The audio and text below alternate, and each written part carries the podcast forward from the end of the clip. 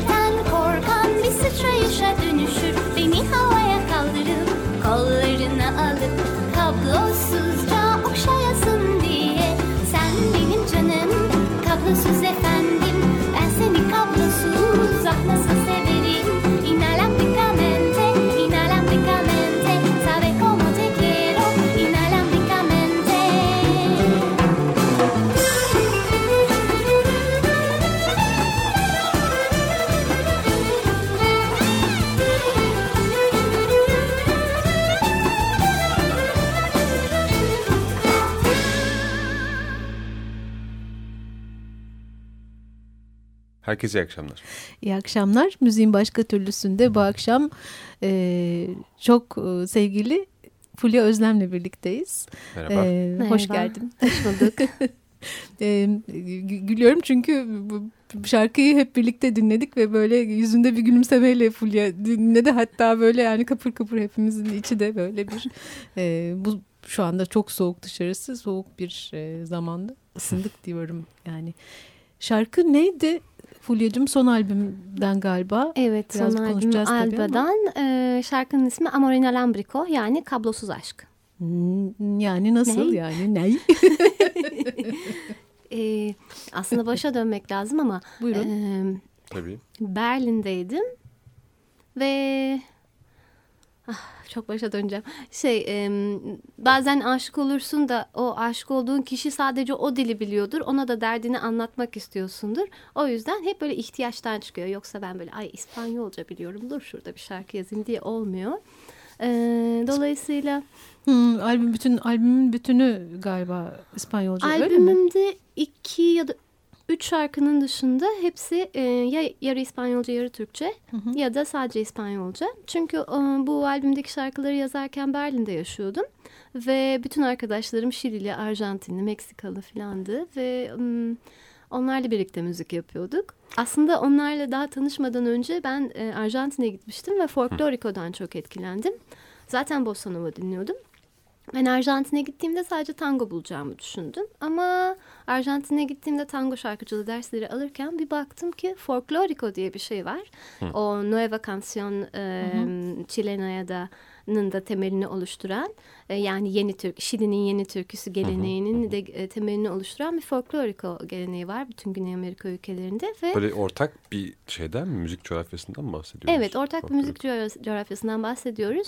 Ee, Şili, e, Arjantin, Peru, Bolivya ve Kolombiya'da da yine ve Uruguay.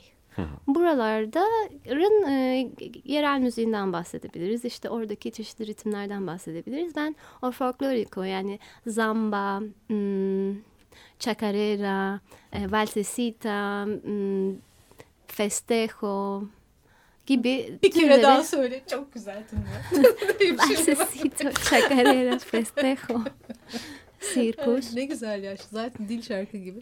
Evet, Birçok dil öyle zaten. evet ya. Her dilin kendi dillere şarkısı var aşığım yani. Ve onları çok sevdim ve bu sefer hani kendi rast makamda, hicaz makamda şarkılarımı yaparken o ritimlerde ve hatta o dillerde yazmaya başladım o şarkıları. Tabii her zaman da insanı e, insana şarkı yazma şeyini veren, motivasyonunu veren de bir takım duygularınız oluyor. Genellikle ben de aşık olmak üzerine oluyor. Şey e, aslında Güney Amerika öncesinde konuşalım ama mesela az evvel dinlediğimiz şarkı İşte e, kablosuz aşk e, neyse. makamı neydi diye. merak Kablosuz aşkın makamı yok. O Makamını merak ettim. şöyle ki penta, pen- pentatonik pentatonik bir gam üzerine yazdım ve böyle işte majörle minör arasında e, bir takım etkileşimler oluyor falan. E, şaşırtmayı seviyorum. Kendim müzik dinlerken de aslında müzikten beklentim hep bir sürpriz olması. Bu ve şey sürpriz olmadığında şaşırmadığımda bazen hayal kırıklığına uğruyorum. O yüzden kendi müziğimde e, şaşırtmayı hedefliyorum demeyeyim. Çünkü bu bilinçli bir süreç olmuyor. Bir melodi çıkıyor ve o melodi bir şekilde bir yerinde kırılma yaşayan bir melodi oluyor. Yani şarkı düz düz giderken birden bir şey oluyor ve aa bu ne, bu buradan nasıl oldu diye düşünüyoruz falan. O hoşuma giden bir şey. Yani e, ben şöyle söyleyeyim. Fulya'yı 2008 gibi tanıdım. E, Aynanya diye bir grupla bir gitar kafeye gelmiştin yanılmıyorsam. Aa doğru doğru Değil evet mi? evet. Buz Kraliçesi de tam ilk albüm. O zamanlarda e, ya da hemen sonrasında mı çıktı hatırlamıyorum. E, yani orada kendi bestelerin vardı. Hı hı. E, işte bir şekilde çalınmıştık gayet güzel besteler ve yani yorumlanmış falan. Onun arkasından Berlin'de bahsettiğin yerde muhtemelen senin, sana konuk olduğum zamanlardan bahsediyorsun evine. E, hatta ilk gittiğimde bir turne için e, senin konserine Evet. gelmiştik ilk önce. Orada Türk müziği söylüyordun. Orada Türk müziği Ee, söylüyordum. Ondan Hı hı. sonra yani Osmanlı İstanbul müziği işte nasıl adlandırırsak. Ondan sonra bir baktım ki daha çok taş plak kumpanyasında daha farklı şeyler var. Bir ara Rebetiko söylüyordun galiba Ben- biliyorum. Şimdi de böyle söyleyeyim karşılaşınca İspanyolca. Zaten sürpriz kutusu gibi bir şey yapılıyor Özlem Aslında hepsi aynı anda Yani. oluyor. Mesela işte e, Berlin'de bir duom var e, Patricio Zeoli ile. Onunla birlikte İspanyol Rönesans müziği E, yapıyoruz. gitarist olan Evet. O, onunla birlikte İspanyol Rönesans şarkıları, işte Vihuela şarkıları, hmm, og sånne işte 1800'lerden Fernando Sor'un sözleri olan şarkıları, Lorca şarkıları gibi öyle bir re- repertuar. Ama senin bestelerini de söylüyorsunuz galiba. Patricio Yanı- ile- yan- yanılıyor muyum? Evet, benim birkaç bestemi de o, Hı. gitar düzenlemeleri yapmaktan hoşlandığı ve o melodiler Hı. ona in- ilginç geldiği için o da var repertuarımızda. Sonra işte Fulya Özlem Band'de kendi şarkı, kendi bestelerimi söylüyorum. Ee, Taş Plak Kumpanyası'nda Türkiye'nin e, Taş Plak döneminden işte 1920'lerden 30'lardan İstanbul'un hanımlarından kayıtlar da bulduğum şarkıları söylüyoruz. İşte tangolar, Türk tangosu, kanto gibi türler. İşte Yunan arkadaşlarımla rembetiko yapıyoruz. Hoşuma ne giderse onu yapıyorum. Yani, diye. yani o konuda bir be- benzeşiyoruz da herhalde bir, bir taraftan. Yani ben tabii çok Evet, anlamlı evet. buluyorum böyle bir şey. Senin çok da keyifli. böyle çok farklı farklı. Hem kendi buluyorum. albümünde bambaşka şeyler var. Ee, Ketencoğlu ile yaptığınız albümlerde de. Yani işte bir, bir sürü yani ne seversek söylüyoruz diye düşünüyorum. Evet. Hani bazı insanlar diyor ya ay kulağıma ne hoş gelen şeyi dinliyorum. Ben de kulağıma hoş gelen şeyi söylüyorum. İyi ki de öyle oluyor. Ee, tabii şaşırtan şeylerden bir tanesi de e, yani tabii ki şaşırtmıyoruz da güzel e, sürprizlerden biri de e, senin aslında bir felsefe bugünün ve geçmişin ve vesaire yani e, bir eğitim kısmı felsefe diyelim. E, müzik hep paralel mi gitti buna ya da nasıl Yani nereden çıktı ortaya? ben, ben de şey düşündüm bu kadar geniş bir repertuar için hani doğduğundan beri müzik dinlemen ve başka hiçbir şey yapmaman gerekiyormuş gibi. Evet ama bayağı felsefeyle de yoğun olarak Evet. uğraşıyorsun diye düşünüyorum. Uğraştın ya da uğraşıyorsun. Aslında benim buna dair de bir teorim var abla. Buyurunuz. Felsefecilerde bu meslek hastalığı her şeyi teorilerle anlatıyoruz. Değil. Ee, yola şuradan çıkacak olursak e, biz şanslı insanlarız. Yani sanatla ilgilenen insanlar. Herkesin mutlaka duyguları var ama o duyguları ifade edebileceğimiz ya da yaşadığımız şeyleri bizi çarptıkları yönüyle ifade edebileceğimiz e, bir mecra var. O da müzik. İşte bir ma- mimar için bu mimari olabilir bir e, edebiyatçı için bu şiir olabilir yazıları olabilir.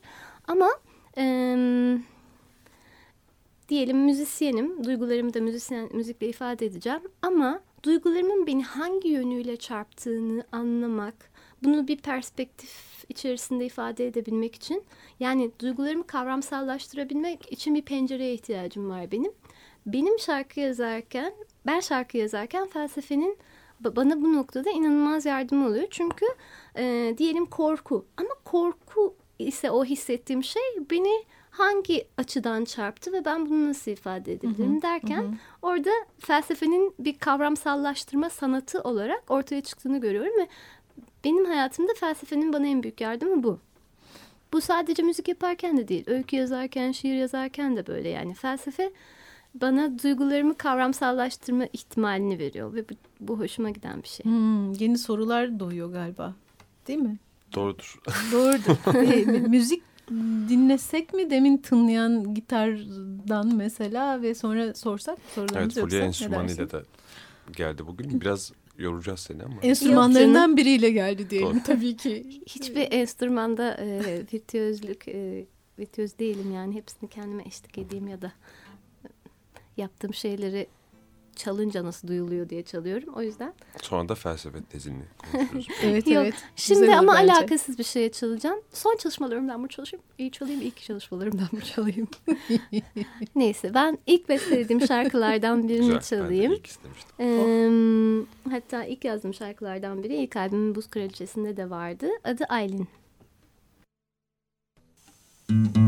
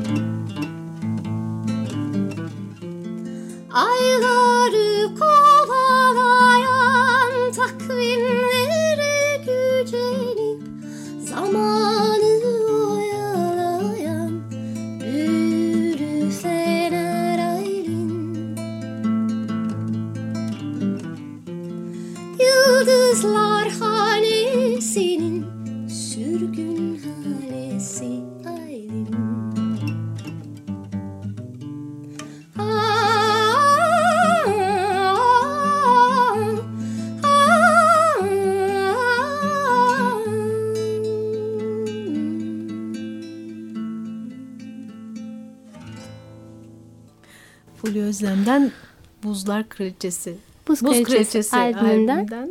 Aylin. Aylin'i dinledik. Evet. Teşekkür ederiz. Parçayı nereden nereden duydum diye düşünüyorum. Hala da çıkaramadım ama albüm dışında belki de albüm bir an dolaşıma girdi ve oradan yakaladım. Çok ağzına sağlık. Çok teşekkürler. Güzel Teşekkürler. yakalayıcı bir melodi gerçekten. evet e, şimdi daha da başa dönelim mi? Benim meraklarım var. Tabii tabii. Buyurunuz. E, Arjantin'den başladık. Değil mi? Müzik. Ortasında başladık. Arjantin'den önce neler vardı? Özet geçeceğim. 8 yaşındayken falan e, Türk müziği tarzında keman çalarak başladım. Böyle bir 6 sene falan musiki cemiyetine devam ettim. Orada işte o zamanın bana katkısı şu oldu. Duyduğum bütün şarkıları notalarıyla duyabiliyordum. Bu da ileride beste yaparken mesela o notaları yani bir enstrümana ihtiyaç duymadan bir melodiyi yazıp onu hatırlayabiliyorum. Yani tıpkı alfabeyi bildiğinizde onu yazabilecek halde olmanız gibi. Sonra rocker oldum, heavy metalci oldum. Dedim kendime niye bu çamaşır makinesinin siyahlar programı yok yahu? Benim bütün kıyafetlerim siyah. Sonra yumuşadım. Böyle bir Bob Dylan dinleyip Herman Hesse okuduğum o ergenlik işte 15-16 yaşlar filan. Ve oradan böyle yumuşayarak devam ettim. işte hmm, Johnny Mitchell, Judy Collins ve folk şarkıcılarını keşfettim. Sonra üniversiteye geldiğimde hmm, işte bir tesadüf eseri e, o zaman da yurtta kalıyorduk. E, Taksim'e geldiğimde böyle işte bir e, e, o gün e, dinlemek için iki kaset vardı yabancı kaset. Yaşım ortaya çıkacak. Ee, biri Music of Ireland öbürü de Music of Israel. Böyle o piti piti karamele sepeti diye ha Music of Ireland. Ve onu gidip dinlediğimde fark ettim ki o aslında İrlanda müziği de değil. O Pentangle'ın So Early in the Spring albümü. Ve ben Pentangle'a direkt aşık oldum. İşte 18 Biraz ağır yıl. olmuş, evet. Evet. Ve sonra ben hala diyorum ki Jackie McShee benim şan hocamdır. Yani en çok ondan etkilendim sanırım. Evet. E, Pentangle'ın bütün albümlerini aldım. Ondan sonra işte em, Sonra enstrümanlar çeşitleniyor tabii bu Evet. sırada değil mi? Orada. çocukluğumdan o başladığım ama sonra yarım bıraktığım keman o zaman işte Still I Span dinlerken, Fairport Convention dinlerken oradaki kemanın rolünü fark ettim ve mandolinin de. Çocukken işte kemandan önce mandolin çalmayı öğrenmiştim. Hemen o mandolin ve keman e, yerini buldular. Sonra Folkfish diye bir duo kurduk biz bir ikili kurduk ve Folkfish olarak böyle daha üniversitede okurken işte bir Avrupa turnesi yaptık sokaklarda ve işte Almanya'daki Avrupa'daki Irish publarda çalarak ben dolayısıyla ilk dönemim İrlanda ve İngiliz folk müziği yapmaktı. İrlanda, İngiliz, İskoç. En çok da işte Elizabeth dönemi o Shakespeare oyunlarının arka planında kullanılan şarkıları, İngiliz balatlarını, folk şarkılarını söyledim. Tabii bununla işte John Dowland gibi em, İngiliz Rönesans müziğini, lute, e, lafta çalan bestecileri yani lutenist composerları da düşünmek lazım. Onları ben bir paket program olarak ele aldım. Yani bir taraftan Thomas Campion dinliyordum. E, bir taraftan işte İngiliz e, folk baladlarını dinliyordum. Hepsini indirmiş kendine yani. Evet, o zamanlar download yoktu ya da vardıysa da. Ondan sonra indirdim. Çok ya. Ondan sonracığıma ha e, işte üniversite bitince bu sefer benim dünyayı gezmek istedik. E, Folkfish olarak şöyle bir e, İrlanda, İngiltere, İskoçya, Avustralya diye bir gezmeye başladık ve orada tüm folk festivallerinde çalıyorduk. Hatta Dublin'de bana şey diyorlardı. The Nightingale of Grafton Street, Grafton Caddesi'nin bülbülü falan. Orada radyo programlarına çıktık. İşte böyle folk club'lar vardır İngiltere, İskoçya ve İrlanda'da hala canlıdır folk kültürü. Ve bir folk kulüpte çalınca diğerlerinde de çalmaya başlarsınız. Böyle Andy Irvin vardır Plankston'dan. Andy Irvin konserinin açılış grubu olmuştuk bir keresinde işte Edinburgh'da. Dolayısıyla oradaki böyle folk barlarında mesela ben içeri giriyordum hemen benim pint'ım hazır. Fulya geldi. Yani işte ilk dönemim dolayısıyla İrlanda İngiliz folk. Ve Folkfish diye bir CD yaptık o zaman. Bu İrlanda şarkılarının oluşan. Onu İrlanda'da böyle 2500 adet falan kendi sokak performanslarımızda ve bar performanslarımızda satmıştık. Sonra işte bütün Asya'yı dolaştık falan döndük. Ben master'ımı yaptım. Master'ımı yaparken e, or, yani gezdiğim Asya ülkelerinin falan verdiği şeyle biraz çocukluğumun da nüksetmesiyle böyle ortaya karışık Türk müziğinden etkilenen ama İrlanda, İskoç ve İngiliz folk müziğinden de etkilendiği belli olan caz altyapılı bir albüm çıktı ortaya. O Buz Kraliçesi'ydi. Belki ondan bir şey dinleyip birinci bölüme ara versek mi? Çok İyi olabilir olur. mi? Tabii, bir, tabii. bir parça daha dinlesek. Yani. Sonra geri İspanyol Rönesansı'na ve Gazele. Gazel tabii. konusuna geleceğiz. Ona da geleceğiz. Evet. Tamam neredesini dinleyelim bence Buz Kraliçesi'nden. Söyle şimdi neredesin? Kafamı karıştıran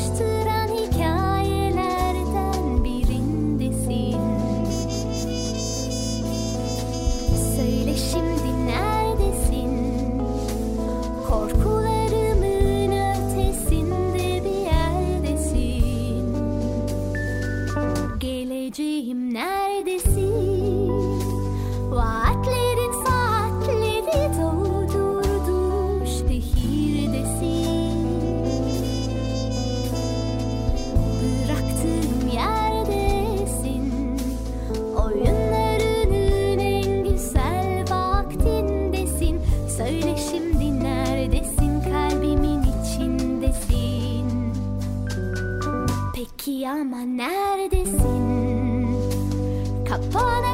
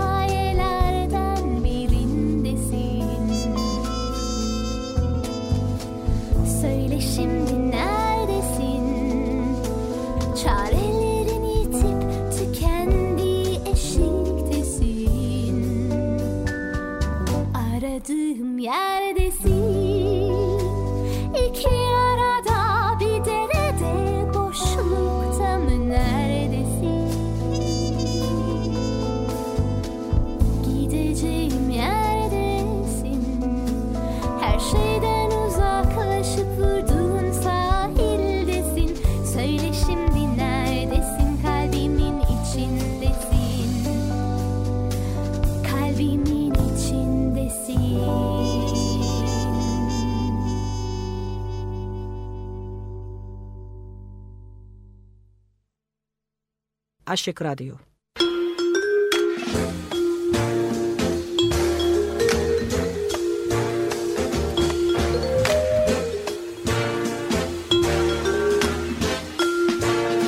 Açık Dergi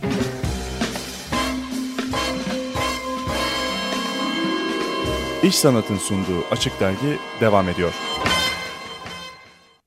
Devam ediyoruz. Açık Radyo Burası ve Açık Dergi programında müziğin başka türlüsü. Fulya söyleşmeye devam edeceğiz. Şimdi e, yarısını geride bıraktığımızı düşünürsek Sumru ben topu sana atacağım. Çünkü nereden devam edeceğimi bilemiyorum. Çok fazla şey var. Ee, Senin mantığını felsefecilere bak. İki felsefeci arasında kaldım. Tövbe tövbe. Çizgisel bir E o zaman hani merakım şey e, Ha bugün işte bak. tamam. Ha işte böyle atarım topu geriye. sahne var mı bugünlerde biz izleyebileceğimiz? Ya Güzel soruydu bak. olsa keşke diye birden böyle depresyon muhabbeti. Şey ım, Almanya'da konserlerim var. Ee, 28 Kasım'da e, Transkültürel diye bir festival var. Orada Patrick'le birlikte işte İspanyol Rönesans şarkıları Harika. söyleyeceğiz. Pek O var. Ondan sonra onu takip eden hafta bu sefer kendi grubumla yani Rodrigo'larla birlikte Alba'dan yani yine albümümden şarkılar söyleyeceğiz falan. Öyle. Taş plakta var mı bir hareket? Taş plak kumpanyasında. Taş Plak Kumpanyası'yla şu anda albümümüzü kaydediyoruz. Ah işte İlk bak. albümümüzü haberler var. kaydediyoruz. İşte hmm, Kalan Müziğin stüdyolarında. Aa, ne güzel. Pek hoşmuş. Pek hoş. Biraz ağır gidiyor tabii ama hoş. Ama plak taş. Yani ağır bir durum. Ay, kötü esprimi de yaparım. Bak Yok, ben merak ediyorum Taş Plak Kumpanyası'nda. Aa, Taş Plak Kumpanyası'nı hem Facebook'taki sayfamızdan takip edebilirsin. Hem de şey e, YouTube'a da bir iki insanlar bir şeyler koymuş. Evet, evet. Alba ile ilgili de bir, e, bir, bir kampanya mı e, başlattın? Yayınlanmadı değil mi? Alba he- henüz yayınlanmadı. Şöyle daha hmm, kayıt etme safhasındayken bir Indiegogo kampanyası Hı hı. yaptım. Hı hı. Ee, o yani çok fazla bir şey büyük bir kampanya olmadı ama em, Şili'den işte davulcumuz e, Luchito'yu getirmem gerekiyordu. O da şu anda Rio'da yaşıyor. En azından onun uçak biletini alabildim. Oo, Ondan güzel. sonra işte e, o süreçte Rodrigo ile Luchito İstanbul'a geldiler. Biz zaten onlarla Berlin'de tanışmıştık. İşte albümü kaydettik. Kayıtlar olduğu için olmaz evet. Kayıtlar oldu. Sonra kayıtta eksik kalan yani bir de kontrbasçı gelecekti aslında Şili'den. Çünkü Hmm. ritimler çok önemli. Yani benim bu dinlediğimiz şarkılarda 5-8'lik ve 9-8'lik var. Çok hoş. Ama e, oranın ritimlerini çalacak burada bir perküsyoncu yok. Tabii, Ya da onunla tabii. tanışsam bile aylar ama yani alır e, o ritimleri. Ve şey nasıl onlar 9-8'liği 5-8'liği buranın hissiyle çalamıyorlarsa bizim için de yani tabii, Güney tabii. Amerika hissiyatıyla o şarkıları çalmak, o ritimleri çalmak çok zor. Rodrigo ile Luis de böyle işte Şili'nin folk jazz sahnesinin çok önde gelen isimlerinden Santa Men- Mentira'yı kurmuşlar. Behara var işte bir rock e, folkloriko grubu o Luis oranın davulcusu falan. Dolayısıyla işte onların birlikte 10 yıl 10 tane albüm, 10 Hmm. 10 yıllık bir arkadaşlıkları var. Dolayısıyla ben onları paket program olarak aldım buraya getirdim. Ama işte kontrbasçı gelemedi. O yüzden e, Şili'de baslar üzerine kaydedildi. Piyano Şili'de kaydedildi falan. Böyle bir e, ortak çalışma oldu. Hatta şey e, mastering ve mixingi yapan Alfonso Perez de şey Inti Illimani'nin aynı zamanda mastering ve mixingini yapan kişi. Harika. Öyle bir şanslı şanslı karşılaşmalar oldu Ne bu güzel. albümde. Ne güzel. Bir de basılıyor olacak herhalde. yakın. İnşallah basılıyor olacak. Ben de yani kaydettik. E, efendime söyleyeyim mastering, mixing, e, master kopisi elime geldi. Üzerinden bir sene geçti. Kapak tasarımları her şey hazır. Ama bu sefer bastıracak bir şirket bulmakta çok zorlanıyorum. Çünkü albümün büyük bir kısmı İspanyolca olduğu için. Evet. Bir de biliyorsunuz artık yani sen de çok iyi bilirsin. E, albüm bastırmak da bayağı zor bir şey. Dolayısıyla hala aramalarım devam ediyor ama 3 vakte kadar benden bir şey duyacaksınız. Aa Fulya Özlem'in işte Alba albümü yayınlandı diye. Taş plak da çıkıyor diyeceğiz hemen Evet orada. ardından da Taş Plak Taş plak Kumpanyası. kumpanyasının adı ne olacak şeyin e, albümün adı? Aa onu daha konuşmadık. Aa. Vallahi. E hadi o zaman. Önce dedik bir kaydedelim de bir temiz güzel temiz bir güzel duyalım. bak ağır ağır ilerliyor dediği doğruymuş yani Evet, evet. gerçekten. Güzel güzel ama Hmm. temiz iş oluyordur mutlaka yani diğer işler gibi. Ee, meraklarına geri dönecek olursak ilk senin. Ha, evet, tabii topu gene sana atıyorum bak. hop. E, arada şey de merak ettim. Konser mesela hani Şili'den müzisyenlerin kayıt için gelmesi de zorken ko- konserlere nasıl bir formül bulacaksın ya da belki de Konser- yurt dışında Amerika'da konserler olacak. Hmm, ya konserler mesela Hayal Kahvesi'nde bir konser verdiğimde buradaki perküsyoncularla e, çalıştım. Yani örneğin bazen işte Luis'in Rodrigo'nun falan İstanbul'a geldiği zamanlar oluyor. Mart'ta mesela gelecekler. Bir konser yoğunluğunu Mart'ta yapmayı düşünüyorum. Ama işte, onun çok dışında burada da işte Hakan ve Emre var. Onlarla birlikte çalışıyoruz konserlerde. Hmm. Onlar da son derece iyiler. Bir de burada konser verdiğim zaman daha bilinen işte bossa nova ve Türk ritminde olan şarkılarıma daha çok ağırlık veriyorum. Çünkü onlarla hani seyirciyi yakalamak da daha kolay oluyor. Ama Evet. ben normalde işte şey kendi içimden gelen müziği yapıyorum. O yüzden de hani e, benim hoşuma giden şeylerin de sahneye taşınması önemli. O yüzden de işte onların geldiği dönemlere yoğunlaştırmaya çalışıyorum konserleri. Peki hiç böyle sorular geliyor aklıma hakikaten. Müziğe ara verdiği oldu mu Fulya Özdem'in? Hiç müzik üretmediği, müzik düşünmediği. Ee, aslında Fulya Özlem şimdi e, eskiden olsa me- melankolik derdik. Şimdi her şeyin bir ismi var. Böyle bir melankolik bir insanım ben. Bazen enstrümanıma dokunmadan bayağı zaman geçtiği oluyor. Ama enstrümanım benim aslında sesim. Dolayısıyla e, aklımdan müzik geçmediği ya da duyduğum bir şeyi kavramsallaştırmadığım bir gün geçmiyordur herhalde. Artık yok. Peki gene o kavramsallaştırmalardan doğru mu söyledim say- sayın felsefeciler? Tıp tıp tıp söyleyemedim. Birini dinleyebilir miyiz? Gene böyle bir müzikli bir ara verelim mi sohbetimize? Olur tabii. Ondan sonra da gazelleri ben merak ediyorum. Sen de merak ediyorsun biliyorum e, gazeller konusunu. E, program öncesinde konuştuğumuz oraya döneriz belki. Em, yeni albümden, yine Alba'dan e, bir mm, Be- e, La Sala de Espera diye bir şarkı dinletmek istiyorum size. De- demek ki bu ne demek? La Sala de Espera bekleme odası. Em, işte hayatımızın uzun bir bekleyiş olduğunu düşünürken bir arkadaşımla aramızda geçen bir sohbet üzerine yazdığım bir şarkı. Dinleyelim. Estoy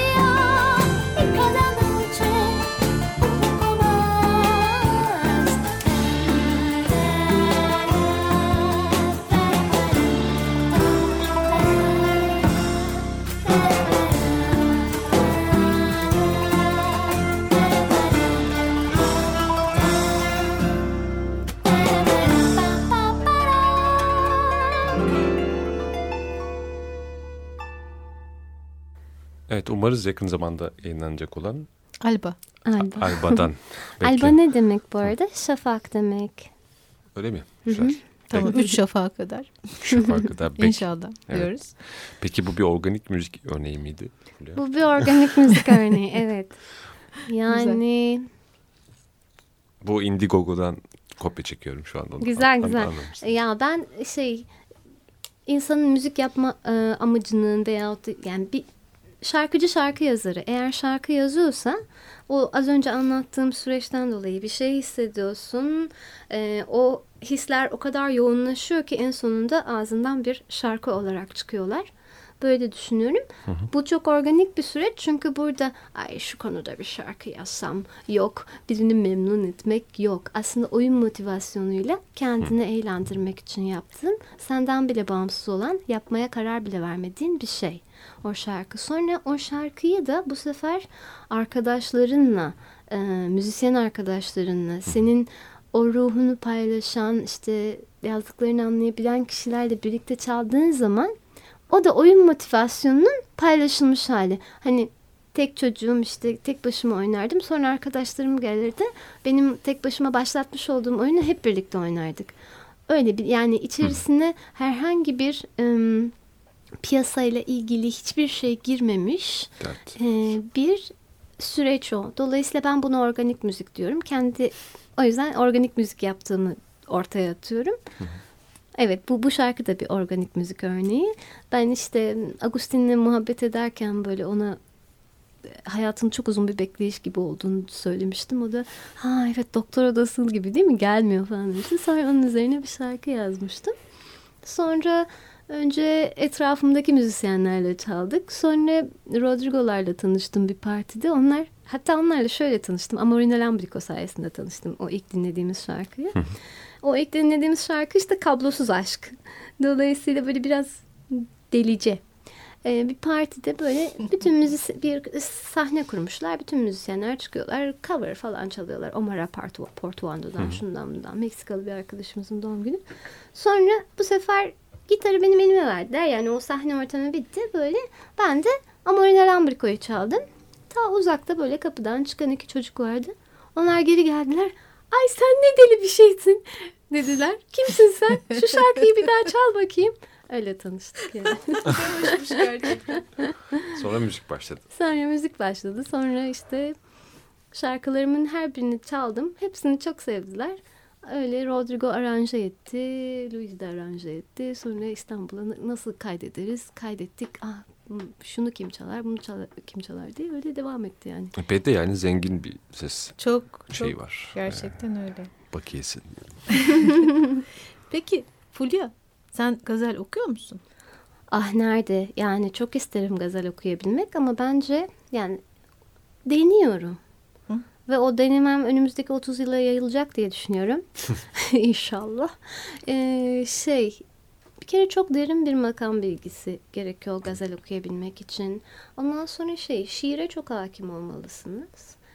Ve o şiirin hani güfte taksimatı dediğimiz heceler müzikle nasıl bağdaştırılacak buna da dikkat etmelisiniz ve yaptığınız şey de özgün olmalı. Yani örneğin Hüseyin'i bir gazel okuyup devamlı aynı cümleyi hem e, girizgahta hem meyanda hem nakaratta hep aynı şeyi tekrar ederseniz o lezzetli bir gazel olmaz, güzel bir gazel olmaz. Dolayısıyla e, Türk müziğinin estetiğinin derinliğini anladıkça insan bu konuda cesaretini kaybediyor. Çok doğru söylüyorsun gerçekten.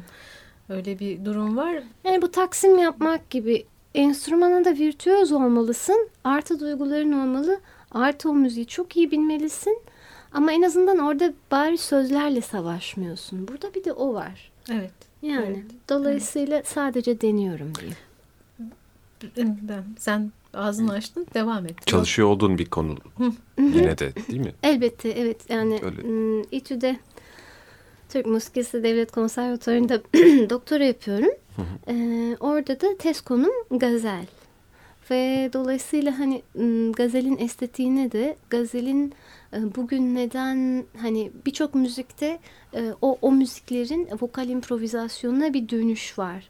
Ama bizim müziğimizin vokal improvizasyonu niçin özellikle Türk sanat müziği alanındaki niçin bu kadar yani ya popüler değil ya da popülerleşme sürecinin piyasayla çok ilgisi var. Hani aa şimdi bir dönüş var eskiye şu eskileri ama onun onun yani yeni yapılan gazeller onun kopyası gibi. O estetik yok olmaya yüz tutmuş hatta belki yok olmuş. Ve bunun üzerine şeyler düşünüyorum tabii. Peki e, şey yani gerçekten program öncesinde konuştuğumuzda benim de epey ilgimi çekti böyle bir şey. Çünkü ben de ya böyle ufak tefek acaba yani doğaçlama yapan bir Tabii insan doğaçlama olarak yaptığın için Evet yani ne yapabilirim diye çok e, mütevazi bir işte bir, bir parmağımı suya soktum diyeyim. Hı hı, Bakıyorum ne oluyor ne bitiyor filan diye. E, peki e, yani zaten söylenişinde işte İstanbul müziğinin diyelim ki o yaşanmışlık arkada olmayınca belli bir e, kültürel iklim olmayınca e, icrasında da bir şey var, bir yavanlaşma var. Yani sadece mutlaka. e, gazel kısmında değil de bütününde de böyle bir şey var. Bütününde de böyle bir Yani şey var. yaşam tarzına uymadığı zaman e, kusuyor sizi. Yani o sözler, Aynen, o müzik. Aynen. Her Tamam. türlü yani belki de ne bileyim Batı klasik müziği içinde aynı şeyi söyleyebilirsiniz. Yani orada bir sahtelik, bir oyun var. Yani onu ya da işte e, konserve tıkma hali var filan. On- Onun içinde dönme hali var. Hı hı, aynen, bir şey aynen. var filan. Elbette. Ve bilmiyorum senin tabii söyleyecek çok daha derin lafların var mutlaka. ve çok Aslında merak söyleyeceklerimi ediyorum. sen özetledin. Yani şöyle ki hani eğlence hayatımızın bir parçası olan fasıl bugün o eski yani Değil. 1920'lerdeki o eğlence hayatının bir parçası olan fasın aynısı mı yoksa bu değişiklikler gösterdi mi? Birçok test çalışmasında da gördüğümüz üzere zaten eğlence hayatını genel bir bakış attığımızda fasılın değişmiş olduğunu görüyoruz. Dolayısıyla o fasılda şarkıcının işte gerek şarkıları birbirine bağlarken gerek bazı şarkıların meyanında okumaya başladığı gazellerde yani o yaşam yoksa bir yaşam biçimi yoksa o yaşam biçiminin içerisindeki bağlamların nasıl sürmesini bekleyebiliriz ki? Hı. O bağlam sürmüyor. Belki o yaşa- yaşam biçimi geri kazanıldığında ki bu biraz retro bir geri kazanış Ya biçimi. mümkün olabilir mi? Mümkün Ancak- olabilir mi yani? Şöyle mümkün olabilir. Aslında Yunanistan'a baktığımızda Hı, Şimdi ben tam da Yunanistan'ı soracaktım oradaki gazel Bakıyorum. hikayesini. Evet. o yüzden de yani mesela Yunanistan'da ama bunu Yunanistan'ın bütün hayatına da bakmak lazım. Örneğin tarımdan kopmamış, daha geleneksel yaşayan bir toplumdan bahsediyoruz burada. Eğlenmek için dinledikleri müziklere de bakmak Yani, lazım. yani. Yani bu yaz birkaç ay Yunanistan Midilli'deydim örneğin. İnsanların bir araya geldiklerinde eğlenmek için dinledikleri müzik de Halk geleneksel müziği, müzik. tabii. Adalar müziği, ada- nisyotika. Dolayısıyla o Evet. nisyotika eğlencesinin bir parçası olarak da bir takım amaneler var. Hı hı. O amaneleri e, bazı amaneler ha bu arada amane ne? Amane gazellerde Gazel biz işte Aman, aman aman, diyoruz. O Yunanca'da da yani onu duymuşlar ve oradan amane olarak geçmiş. Onların gazelleri daha böyle mm, 15'er hecelik iki 15'er hecelik bir beyitten oluşuyor. Ama o amane geleneği hiç kesintiye uğramamış gibi geliyor bana. Gerçi bu konuda özellikle Rembetiko bağlamında e, beni eleştirecek kişiler çıkabilir. Örneğin işte Rembetiko yıllarca yasaktı. Biz o müziği hatırlamıyorduk da işte junta sonrasındaki özgürleşmede Anadolu'lu olan kimliğimizi de yeniden hatırladık. Bu yüzden işte Rembetiko var. Rembetiko'nun içerisindeki gazel de ondan dolayı hatırlanıyor diyebilir birisi bana. Ama Nisyotika yani adaların müziğinde bence o Sürekli eğlence var. kesintisiz olarak bugüne kadar geldi ve o eğlencenin bir parçası da e, şarkıcının yaptığı işte improvizasyon. Bir, bir diğer parçası kemancının yaptığı improvizasyon falan. Her birinde böyle hani bir jazz ensemble'da tek tek enstrümanlar e, doğaçlama yaparlar ya işte orada da nisyotika çalan ensemble'da tabii. her bir enstrümancının bir solosu var. Vokalle de so- solo sırası geldiğinde o da onu yapıyor. Bir, bir şey takıldım aslında demin konuştuğumuzda ya bunlar beni de çok e, ilgilendiren ve çok da e, e, ufkumu da açan bilgiler söylediğin şeyler. Yani çok teşekkür ederim Rica ederim. e, paylaştığın için. Ee, yani izi sürülecek şeyler sonuçta. Ee, bu şey diyorsun ya yani o e, gene tekrar dönecek olursak bizim fasıl hikayesine e, işte bir retro dönüşten bahsettik yani mümkün müdür değil midir böyle bir şey konuştuk yani o yaşam biçimine dönmekten. E, fasıl aynı fasıl mı? Değil değişti. falan. Tabii. E, şimdi bir taraftan da şu var yani bir süreklilikten bahsediyor isek aynılıktan bahsetmiyoruz mutlaka diye düşünüyorum. Çünkü orada da bir yaşam tarzı yani o toplum mutlaka aynı toplum değil. Yani adının üzerinden işte kırklar geçmiş işte Tabii. üstünden bir sürü şeyler geçmiş falan Yani falan. Yani İkinci bir sürü şey tabii geçmiş, onu her demek şey istiyorum. Yani e, değişmemesini beklemek değil herhalde değil mi? Yani Yok. o fasıl değişmeli zaten. Değiştiği zaman ama Hmm, Yani Yani, nasıl bir şeyden melimalı bahsediyoruz? değil de hani değişiyor. Hayat değişiyor olmalı. De, Melimalı'yı öyle şey yapıyorum. Onu Hı hı. beklemek gerekir zaten bir yandan Elbette da. değişiyor ama mesela em, flamenko örneğini bana vermişti oradaki bir akademisyen arkadaşım. İşte mm, 90'larda flamenkoya bir dönüş yapılıyor. Flamenko işte 90'ların başında o kadar da popüler bir müzik değil. Ama o 90'ların başında yapılan dönüşte işte e, oralı müzisyenlerin bunu modern müzikle harmanlaması işte cazla falan harmanlaması e, önemli bir şey teşkil ediyor. Bu sayede insanların İlgisi. dikkatleri çünkü senin her gün tükettiğin bir şeyle gelenekten gelen bir şeyi akıllı bir şekilde bağdaştıran bir müzisyenler var ve senin ilgini çekiyorlar. İlgin oraya yöneldi mi bu sefer bunu yapan başka müzisyenler de türüyor ve burada bir zenginleşme yani re- bir geri dönüş, retro bir hareket ama e, günümüzden de beslendiği için yaşamın bir parçası olarak devam ediyor. Yani orada diakronik bir kimliğin devam ediş sürecinden bahsedebiliriz. Peki. Ee, yani şimdi anladım ıı, dediğini. Evet. Ee, zamanımıza göre böyle nedir durumumuz? İlk sencim Müzik dinleyeceksek sonunda dinleyelim tabii ki müziksiz tükettiğimiz olmasın. manasına geliyor o zaman. Öyle mi? Zamanlı. Evet. O halde. O zaman ne dinlesek? Evet Fulya Özlem Diyelim. bizlerle beraberdi. Hmm. Ha kapatıyoruz hem de. Aa, Aa, Aa, bitti mi ya? hay Allah. çok teşekkürler hakikaten e, sohbet için. teşekkür Biraz ederim. da böyle Çok yeni başlıyorken durmuş gibi oldu. Evet ya gerçekten. E, ağzına sağlık. Acımasız ilk sen. Teşekkür ederim. Acaba em, hayatın sondan başa doğru gidişini anlatan yeni albümümden bir şarkı mı çalalım yoksa canlı mı dinlemek istersiniz? Ne istersiniz? Sen tercih et. Oo, ben terazi burcuyum. Hayatta bir şey tercih edemem. O piti piti yapmıştın hani demin. Bütün karar verme süreci, süreçlerim kararsızlıkla belirlenmiş. Şöyle yapalım. e, o hayatın e, gidişiyle ilgili parçayı canlı çalalım o zaman değil. mi? O çok zor olur. İyisi Tamam. mi biz onu şey çalalım. e, CD'den çalalım. CD'den çalalım. Hadi o zaman. Bu buz kraliçesinden. Hayır. Bu Alba'dan. yeni albüm Alba'dan, Alba'dan. ama Türkçe bir şarkı. Bütünüyle Türkçe. Da da da da. Adı da iki ters bir yüz. Yani Amor al revés. Çok teşekkür ediyoruz. Ben teşekkür Geldiğin ederim. için Çok sağ olun. Tararam,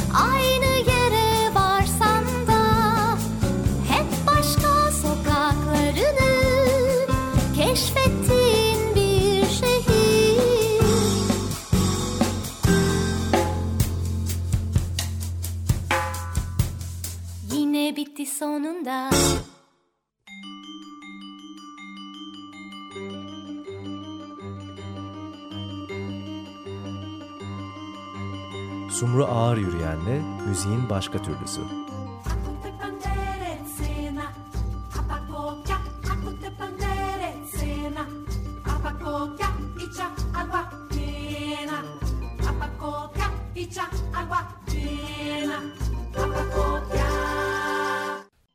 Açık Radyo program destekçisi olun. Bir veya daha fazla programa destek olmak için 212 alan koduyla 343 41 41